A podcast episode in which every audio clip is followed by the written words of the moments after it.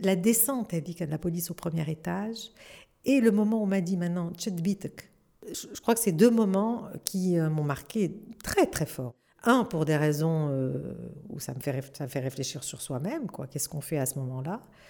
Et l'autre, parce qu'il y a eu une violence, mais inouïe, comment ils ont défoncé cette porte, ils sont rentrés, ils ont tapé à l'aveugle. Donc ça, c'était très très angoissant. حزني وألمي كبيران أسفي كبير وكبير جدا شعور الشعب التونسي الآن وفاة السيد الرئيس بن علي انتهى توفى السيد مات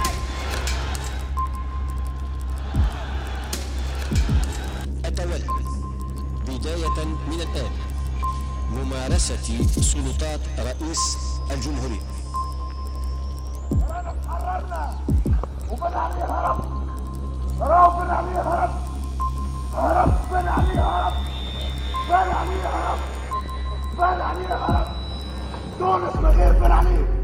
quatorze janvier deux mille onze, le cortège funèbre de Helmi, tué la veille par la police, traverse l'avenue Habib Bourguiba. Comme le mentionne Hamiduddine Bouali dans l'épisode précédent, vu d'en haut, c'est la première et dernière fois qu'un cercueil passe par l'avenue. Cet événement inattendu et chargé d'émotions signe le déclenchement de la dernière vague de répression avant le départ de Ben Ali. Des milliers de personnes courent dans tous les sens. Ils cherchent un endroit où se réfugier des matraques, des lacrymos et des balles. Certaines se cachent dans des immeubles, d'autres dans des commerces juste avant qu'ils ne baissent leurs stores. Dans un mouvement de foule, environ cent soixante personnes se retrouvent à l'intérieur de l'hôtel Carlton. Il et elle pensent s'y cacher un moment avant de rentrer. Mais personne ne rentrera ce soir-là. On annonce un couvre-feu pour dix-sept heures. Nedra Ben Smail, directrice de l'hôtel, y était. Elle-même prise par surprise, elle devra gérer l'inattendu. Descendue sur l'avenue pour manifester, comme des milliers d'autres, elle ne se doutait pas de ce qui allait arriver. Toutes ces personnes accasées dans l'hôtel, la police qui vient, revient et menace, le journaliste en sang dont elle croise le regard glaçant dans l'ascenseur. Mais surtout, c'est son rapport à la violence et à l'inconnu qui sera mise à l'épreuve ce soir-là. Que faire dans cette situation? Plusieurs dilemmes se poseront à elle. Elle devra faire des choix qui, comme elle le dit dans cet épisode, la travaillent encore. D'ailleurs, les dilemmes, Nedra leur fait face au quotidien. Elle est aussi psychanalyste. Pour l'anecdote, quelques mois avant cet enregistrement, Monia et moi, chacune de son côté et sans vraiment se concerter, avions contacté Nedra pour une psychanalyse. Refus pour les deux. Alors, quand on a su qu'elle était à l'hôtel Carlton ce soir-là, et comme on voulait depuis longtemps faire un épisode sur cette histoire, on s'est dit, c'est un signe. Un signe de quoi? On ne sait pas, mais ce sera le troisième épisode de cette série.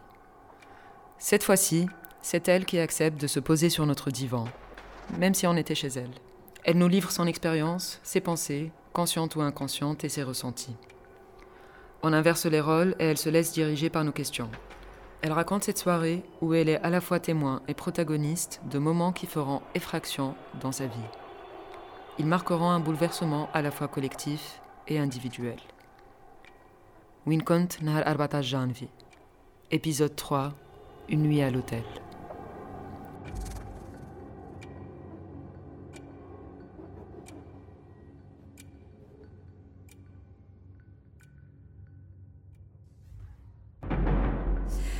Alors, déjà, en fait, il y a des journées comme ça dans la vie où on se dit, même vingt ans après, ça, je m'en souviens, comme si c'était hier. Moi, je pense que le quatorze janvier, c'est une des journées indélébiles, en fait. Alors, je me suis réveillée le matin, donc il y avait eu déjà le treize au soir. Je me suis dit, après donc, le, l'intervention télévisée de Ben Ali, Al-Raltoun, et cetera, et on va faire les... Et donc là, je me suis dit, ah, mais c'est extraordinaire, il lâche du lest, et... Et je pourrais dire presque, ça, ça me suffisait, moi, à ce moment-là. Mais bon, je n'étais pas euh, ni dans le militantisme. Ça me paraissait euh, un grand pas, en fait. Et d'ailleurs, le treize au soir, je, je fais partie de ceux et celles qui ont été à, sur l'avenue Habib Bourguiba. Et c'est à ce moment-là que j'ai été saisie par euh, la, la milice. Enfin, ce qu'on appelle aujourd'hui la milice. Mais des voitures, c'était presque hyper organisé, en fait. Et là, c'était très angoissant, mais sans vraiment comprendre ce qui se passait.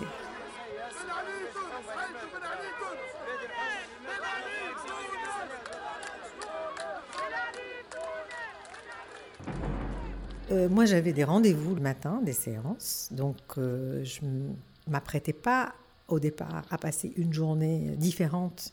Et en fait, je crois que j'avais une séance à dix heures et je ne pouvais pas continuer. Il y avait quelque chose qui était une sorte d'appel non réfléchi, intuitif. Et comme ça m'arrive de manière rarissime, j'ai annulé des séances en disant « écoutez, on reporte euh, ». Voilà. Et donc, euh, c'est comme ça que je me suis retrouvée à onze heures trente euh, sur l'avenue.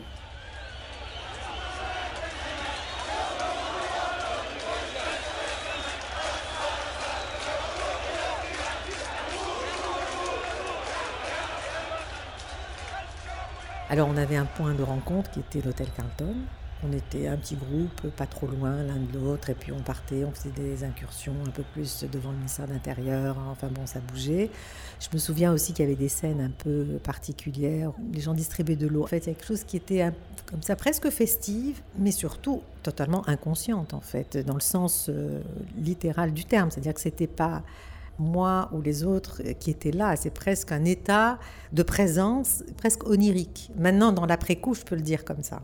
Mais certainement pas avec la pleine conscience que quand même on était en face du ministère de l'Intérieur, que ce qui se passait était impensable peut-être cinq heures avant. En tout cas, moi, je n'étais pas dans, cette, dans une organisation préméditée de ma présence sur l'avenue.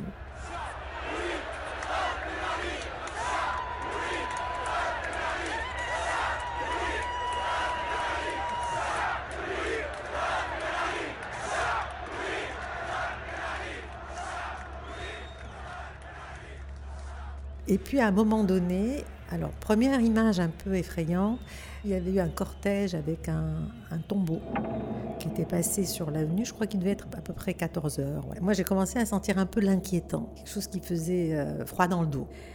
Et puis une sorte de clameur, une rumeur, quelque chose qui commençait à monter en fait. Ensuite quelqu'un est venu nous dire, ils sont en train de fermer les issues. Et il y avait des, des bus de, de, de police qui effectivement commençait à fermer des issues, c'est-à-dire à toutes les perpendiculaires à l'avenue.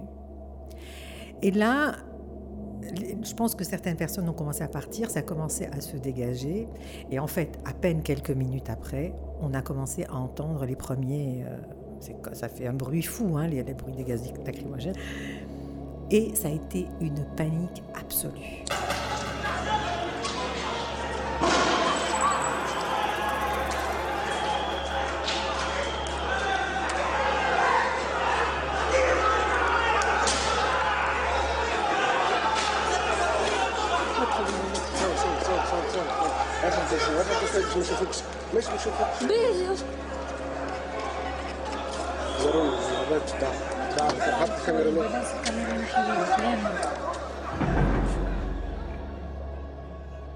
Je n'ai jamais vu jusque-là une telle panique, ça partait dans tous les sens. Je crois vraiment en trois minutes. C'était blanc laiteux, c'est-à-dire qu'on on pouvait tendre la main et on ne voyait pas à l'extérieur tellement il y avait de gaz lacrymogène. Alors à ce moment-là, il y a eu une sorte de mouvement vers l'hôtel Carlton, c'est là que ça a commencé. Alors il y avait une scène dont je me souviens, je voyais à l'extérieur une sorte de blanc, ça pétaradait dans tous les sens, c'était un, un bruit de guerre quoi presque. Il y avait des chaussures par terre, il y avait des gens qui couraient partout, il y avait voilà, des ombres presque. Et il y avait quelque chose d'impressionnant, c'était quand même les journalistes. Qui ne... Il n'y avait rien qui bougeait, ils étaient là, et ils prenaient les photos, et ils étaient dans des positions très professionnelles. Et il y avait un, un artiste qui restait à l'extérieur, qui n'a pas voulu rentrer en fait. Denia Marluba, et avec beaucoup, beaucoup, beaucoup de sang-froid, il a tourné les talons, et il est parti très calmement. En fait, tout le monde courait, donc évidemment... Les flics couraient après ceux qui couraient, on pourrait dire. Mais quand on va très calmement, en fait, on passe un peu au travers de tout. Et puis, il a disparu dans le blanc. C'est Months of, euh, Months of Weep. Voilà, mais ça, c'est vraiment en trente secondes hein, qu'on voit tout ça. Et à l'intérieur, c'était le chaos. C'est-à-dire vomissements à cause des gaz lacrymogènes, des enfants qui pleuraient, euh, des femmes qui pleuraient aussi. Des... Alors, il y avait un homme dans une sorte de crise hystérique, qui disait « Andi Sokor, Andi Sokor ». Bon, bah, ça hurlait quoi, dans, dans ce petit espace en bas.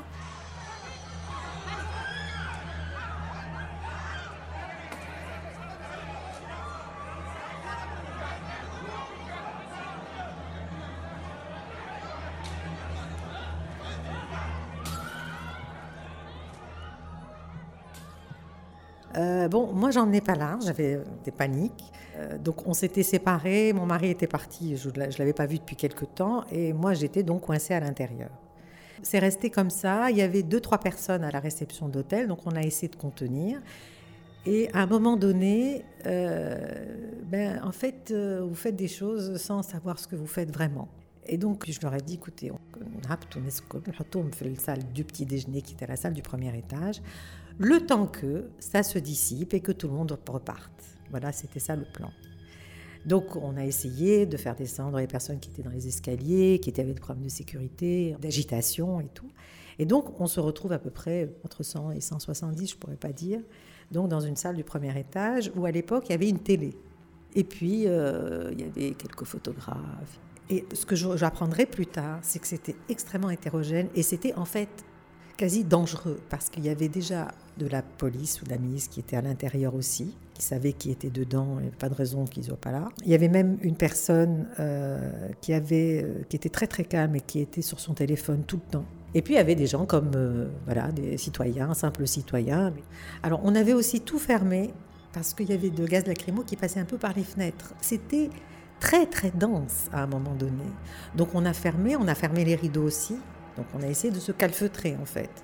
Mais jusque-là, on se disait, bon, dans une demi-heure, tout le monde va être dehors.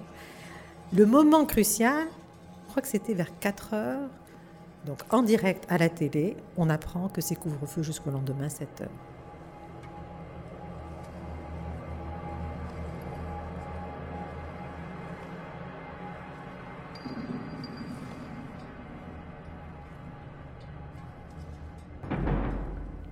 Bon, on a pris acte qu'on était là pour euh, toute la nuit. Euh, donc les gens devenaient très inquiets. Wana Asghari, ou Rajdi, ou Marti, ou Weddi, ou Andi Sokor, ou Andi Douaya, et c'est voilà. Alors là, je, je, je me souviens, euh, je suis montée sur une table et j'ai dit bon, raho, kima ta'arfou, tawa bash nq'adou hna lila kamla, tawa njibou qahawi ou ma ou halib. On n'avait pas grand-chose parce qu'on fait que le petit déjeuner. Et donc, je me suis dit, on va passer la nuit, donc autant donner un peu de lait, café, eau, jusqu'au lendemain matin. À ce moment-là, je descends et quelqu'un vient me dire « Ra m'tarach koun fama, ma djibsh bebez belar ». Effectivement, ça ne m'était pas venu en tête. Et donc, en fait, ce qui fait qu'on n'a rien donné finalement. Et je me souviens avoir dit « Écoutez, tout est fermé, on interdit le parking, parce qu'il y a un sous-sol. Donc, le sous-sol est interdit, on ne peut pas avoir accès, donc on ne peut pas avoir ni idée, ni... » Mais il y avait de l'eau dans les robinets, quoi, c'est tout. Enfin, en tout cas, la personne m'avait fait peur. Je me suis dit « Bon, on restera à jeun, ça sera parfait pour tout le monde. »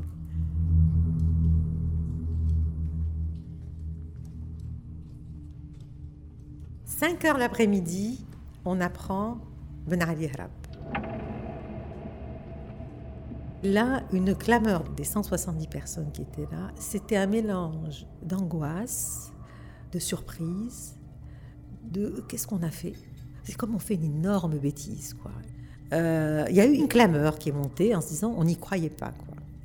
Et je me souviens d'un, d'un homme, il dit Allahu Akbar, Allah, presque nous mette. Il se tenait la tête, c'était le, l'inimaginable. Il y avait aussi euh, un sentiment de, de joie. Il y avait quelque chose de « Waouh, on a réussi !» quoi. Il, s'en, il, c'est, il est parti, c'est terminé. Quoi. Alors à ce moment-là, je prends les choses en main. Et euh, donc je vais à la réception. Euh, je leur dis « Est-ce qu'il y a des chambres de libre ?» Parce qu'il y avait des femmes et des enfants.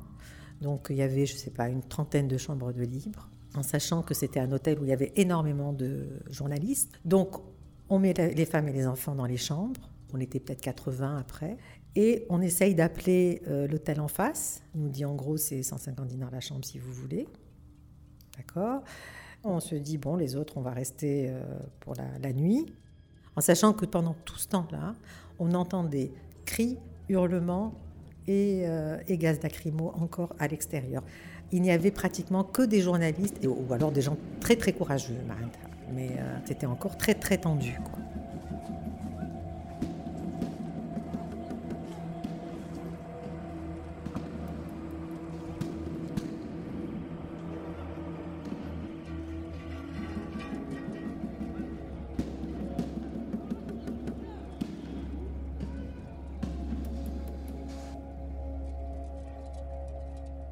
À un moment donné, je descends pour faire un petit tour. En fait, je me suis dit, toutes les demi-heures, je vais faire une ronde comme ça, pour que je me sentais euh, responsable de tout ce qui se passait. Et au moment où je descends, je le dis avec une certaine émotion, parce que ça m'a poursuivi longtemps, des boules, trois bop, euh, police, je ne sais pas ce que c'était, comment dire, sauvages, à l'hôtel, donc euh, habillés bien, bien costauds, avec euh, des matraques.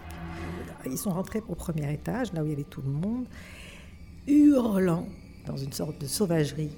Il y a eu des vitres cassées, les gens sont repartis dans tous les sens. C'était, encore une fois, un chaos total. Et moi, mon premier réflexe, ça a été comme les autres, exactement, de me cacher. Après, j'ai vu que c'était impossible. Ils étaient déchaînés, quoi. Ils allaient casser, tout casser, c'était pas possible. Et à ce moment-là, je me prends une, de courage, en fait, mais tout ça, évidemment, très, très vite. J'avance vers eux, je lève les mains et je dis direction de l'hôtel, chnou ali tahapou. Direct l'hôtel, chnou ali tahapou. À ce moment-là, en fait, ils se sont calmés tout de suite et ils m'ont dit femme machkoun قاعد يسجل من عندكم ويبعث ديريكت للبس في الخارج. دونك قال عندكم هنا عندكم صحافه عندكم قلت له عندنا صحافه اما شنو اللي تحبوا؟ قال عندكم ماتيريال نتاعهم الكل نحبوا عليه. قلت به من نص ساعه ارجعوا ماتيريال الكل يكون عندكم. Ils sont partis. Tous les journalistes étaient au quatrième étage. Donc on les a appelés un à un et on a fait une réunion de crise en fait. Et j'aurais dit écoutez, il n'y a plus aucune sécurité. Et donc vous donnez votre matériel, je vais descendre à la réception pour que s'ils viennent, ils prennent à la réception et ils s'en vont. Mais là aussi c'était très naïf parce que les journalistes, ils ont tout descendu. Mais évidemment, ils ont tout gardé par ailleurs. Parce que longtemps après, on a trouvé des petites euh, cartes mémoire là, qu'ils avaient mis derrière des carreaux et tout. Trop. Et donc, ils avaient joué le jeu. J'étais redescendue avec une vingtaine de caméras, de vidéos, de, et cetera. Alors, ce qui est intéressant, c'est qu'ils ne sont jamais plus revenus. On a eu deux autres visites, mais aucune des visites, des, la police ne savait que les autres étaient venus. Et ça, c'était inquiétant parce que je me disais, mais alors, il n'y a aucune coordination. C'est, euh, c'est en freestyle, tout le monde. Et donc, ils ne sont pas venus.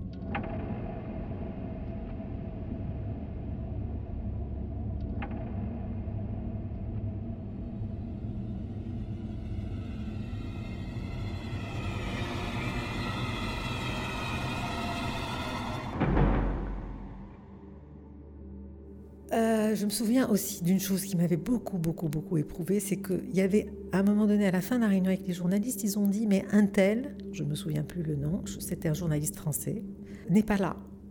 Donc, il n'a pas donné son matériel. Et bon, je me suis dit, euh, il, on, on connaît sa chambre, donc on ira le voir, j'irai le voir. Pour... Donc, tout le monde est parti. Et au moment où je descends, en fait, l'ascenseur s'ouvre. Lui sort de l'ascenseur, il était en sang. Il avait des yeux, mais hagards, parce que je crois que le journaliste qui est mort, il est mort avec lui. Il était dans la même chambre qu'un autre journaliste, et tout ce qu'il voulait savoir à ce moment-là, c'est si l'autre journaliste était bien là. Il ne m'a pas entendu, il ne m'a pas vu, je voulais lui dire, il m'a dit « attendez, attendez, attendez ». Il a foncé dans sa chambre, et quand il a vu que son copain était bien dans la chambre, à ce moment-là, il a voulu prêter l'oreille, mais il avait vu l'horreur, quoi, puisque la personne qui était morte, pas très loin d'ailleurs, par un, une gaz lacrymo, c'est ça. Voilà, donc ça, c'est une scène qui m'avait aussi... Euh... Bah, cet échange de regards, quoi. C'était assez dur.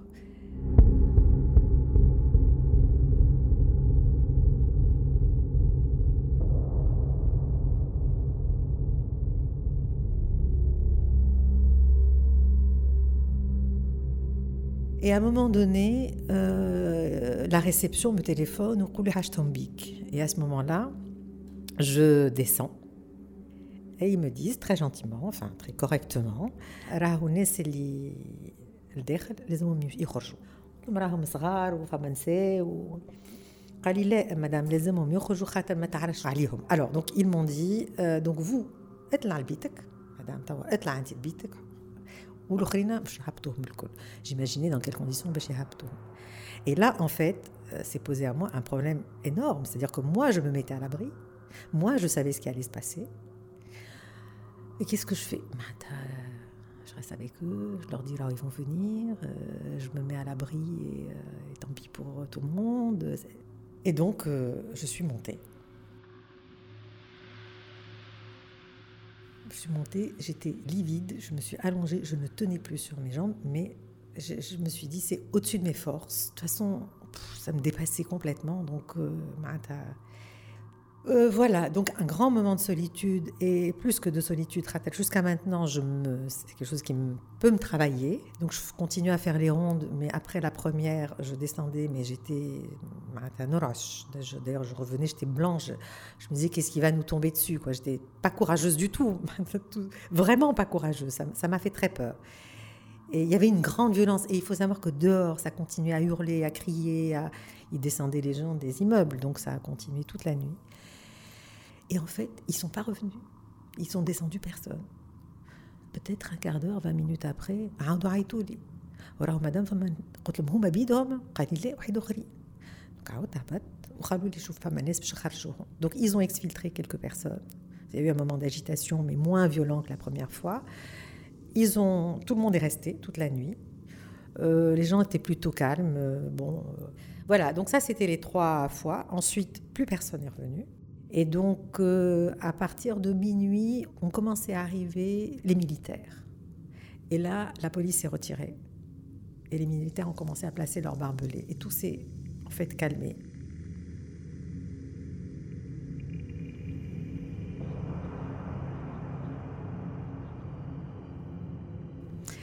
Alors, à un moment donné, donc on se dit, euh, bon, maintenant c'est calme, euh, on va amener à manger, on va essayer d'aller en face, parce que nous, on n'a pas de restauration. Donc, on demande au premier militaire qui arrivait, est-ce que... Donc, on a demandé à l'hôtel, est-ce qu'on peut avoir des sandwichs? En se disant, bon, vu la situation, ils nous ont dit, non, il y a un plateau à quarante dinars, vous voulez ou vous ne voulez pas? Bon, donc euh, on a acheté les plateaux à quarante dinars et donc deux par deux, on allait, on prenait les plateaux, on revenait, on les amenait, euh, voilà. Ce qui m'a quand même permis moi aussi de manger et de boire un peu parce que j'avais besoin de me remonter le moral. Et le lendemain, à sept heures du matin, c'était le calme absolu. Les cafés se sont rouverts petit à petit, donc euh, la ville reprenait petit à petit. Bon, après on sait ce qui s'est passé, quoi, mais... Euh, Voilà, il y avait comme une petite reprise. Et puis après, à sept heures du matin, bah, tout le monde est rentré chez lui. On était parmi même les tout premiers sur l'avenue. Bon, donc voilà la nuit du quatorze janvier.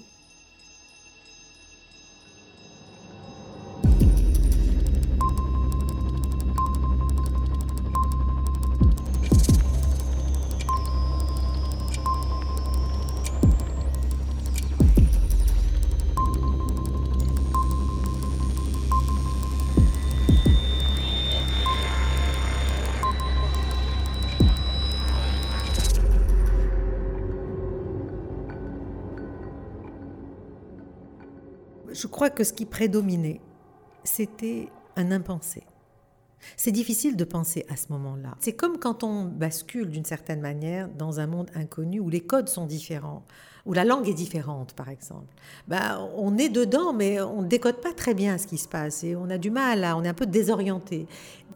Oh, ça ne va pas, là, sans ressentir la joie dont je parlais. C'était oh, extraordinaire ce qui se passait quand même. Mais... c'est pas aussi simple, voilà. Moi, je pense que c'était très complexe comme, comme sentiment qu'on ressentait à ce moment-là. C'était pas le moment de l'inquiétude du lendemain. On pouvait pas penser le lendemain.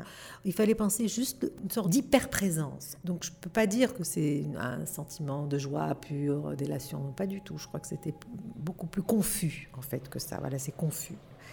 Mais, euh, mais en fait, là où c'est, c'est le rapport de chacun à la violence, en fait, et à l'inattendu. Je crois que c'est ça qui se joue euh, psychiquement pour chacun. Voilà. Qu'est-ce qu'on fait face à la violence ? La descente, elle dit qu'il y a de la police au premier étage, et le moment où on m'a dit maintenant « Tchadbitek ». Je crois que c'est deux moments qui euh, m'ont marqué très très fort. Un, pour des raisons euh, où ça me, fait, ça me fait réfléchir sur soi-même, quoi. Qu'est-ce qu'on fait à ce moment-là ? Et l'autre, parce qu'il y a eu une violence, mais inouïe, comment ils ont défoncé cette porte, ils sont rentrés, ils ont tapé à l'aveugle. Donc ça, c'était très, très angoissant. En tout cas, ça m'a permis de me rendre compte de mon rapport à l'inattendu, à la violence. C'est une expérience à part entière. Mais c'est comme, par exemple, quand on fait un accident de voiture, c'est l'inattendu. C'est, ça fait effraction, en fait, dans, dans sa vie. Donc là, ça a été le moment de me dire, voilà... tu y es, et qu'est-ce que ça t'a fait après? C'est pour ça que pendant deux trois ans, en fait, j'ai pas pu m'approcher d'un événement ou voilà, d'une situation où il peut y avoir de l'inattendu. Je pense pas que je sois aujourd'hui dans une situation de maîtrise. Puisque j'ai vécu ça, je serai plus dans la maîtrise. Je pense pas. Mais je pense par contre que c'est à partir de là que je n'ai plus pu ne rien faire. Ça n'était pas possible de rester en dehors de ce qui se passait à partir de là. En fait, ça ouvre en soi euh, une part de soi qu'on ne connaît pas, au fond. Arrête à se laisser traverser par cette expérience. C'est plus que ça a ouvert en moi une dimension qui n'existait pas, sur Ben Ali, voilà.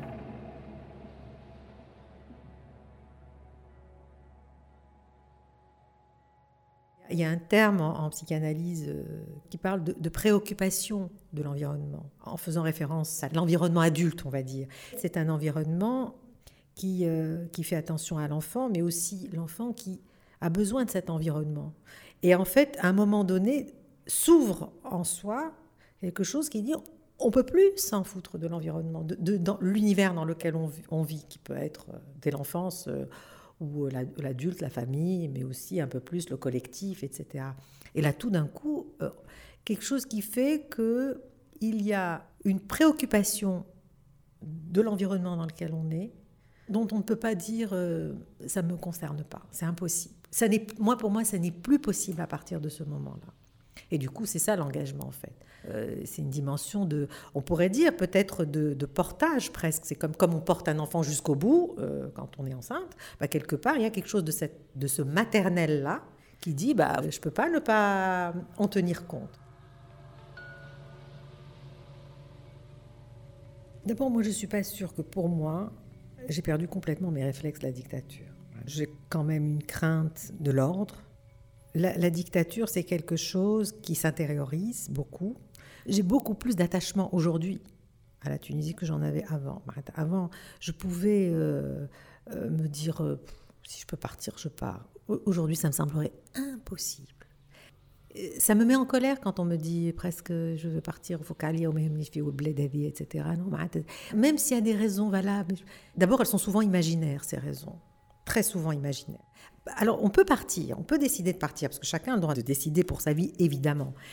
Mais aujourd'hui, des personnes qui continuent à se plaindre exactement comme quand c'était à la dictature, sans rien faire, ça, c'est, c'est plus possible. Ça me désole, en fait. Voilà, ça me désole, parce que c'est pas vrai. Mais en même temps, je le comprends, parce que c'est beaucoup plus confortable de dire « je n'y peux rien et je me plains et c'est de sa faute », que de se dire « j'y peux quelque chose, mais je ne le fais pas ».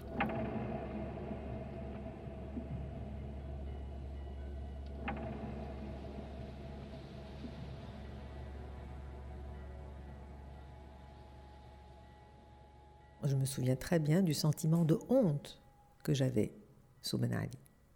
Et notamment en France, à Paris, euh, où il se passait des choses ici et, et qu'on m'en parlait, j'étais pas bien. J'avais honte de, de mon pays. Maintenant, ce sentiment a disparu, mais de manière extraordinaire. Et qu'est-ce que c'est bon, quel que soit ce qui va se passer, de ne plus jamais avoir honte d'être tunisien ou d'être euh, euh, gouverné par euh, une poignée de, de Ben Ali. Voilà, je crois que c'est ce sentiment de honte. C'est ça, fondamentalement, ce qui a changé pour moi, au-delà de toutes les autres euh, contingences, changements, et cetera. Pas dire fier, parce qu'il n'y a pas de quoi être fier, mais il y a juste que je me sens euh, ce que je suis, quoi. Et, et voilà, c'est tout, impliqué dans... dans ce pays, quoi.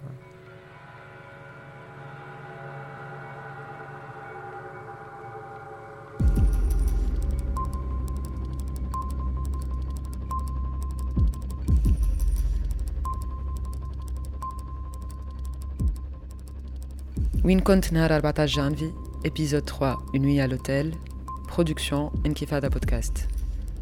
Réalisé par Bouchatriki et Monia Ben Hammadi. Montage, habillage sonore et mixage, Oussem Maghadi.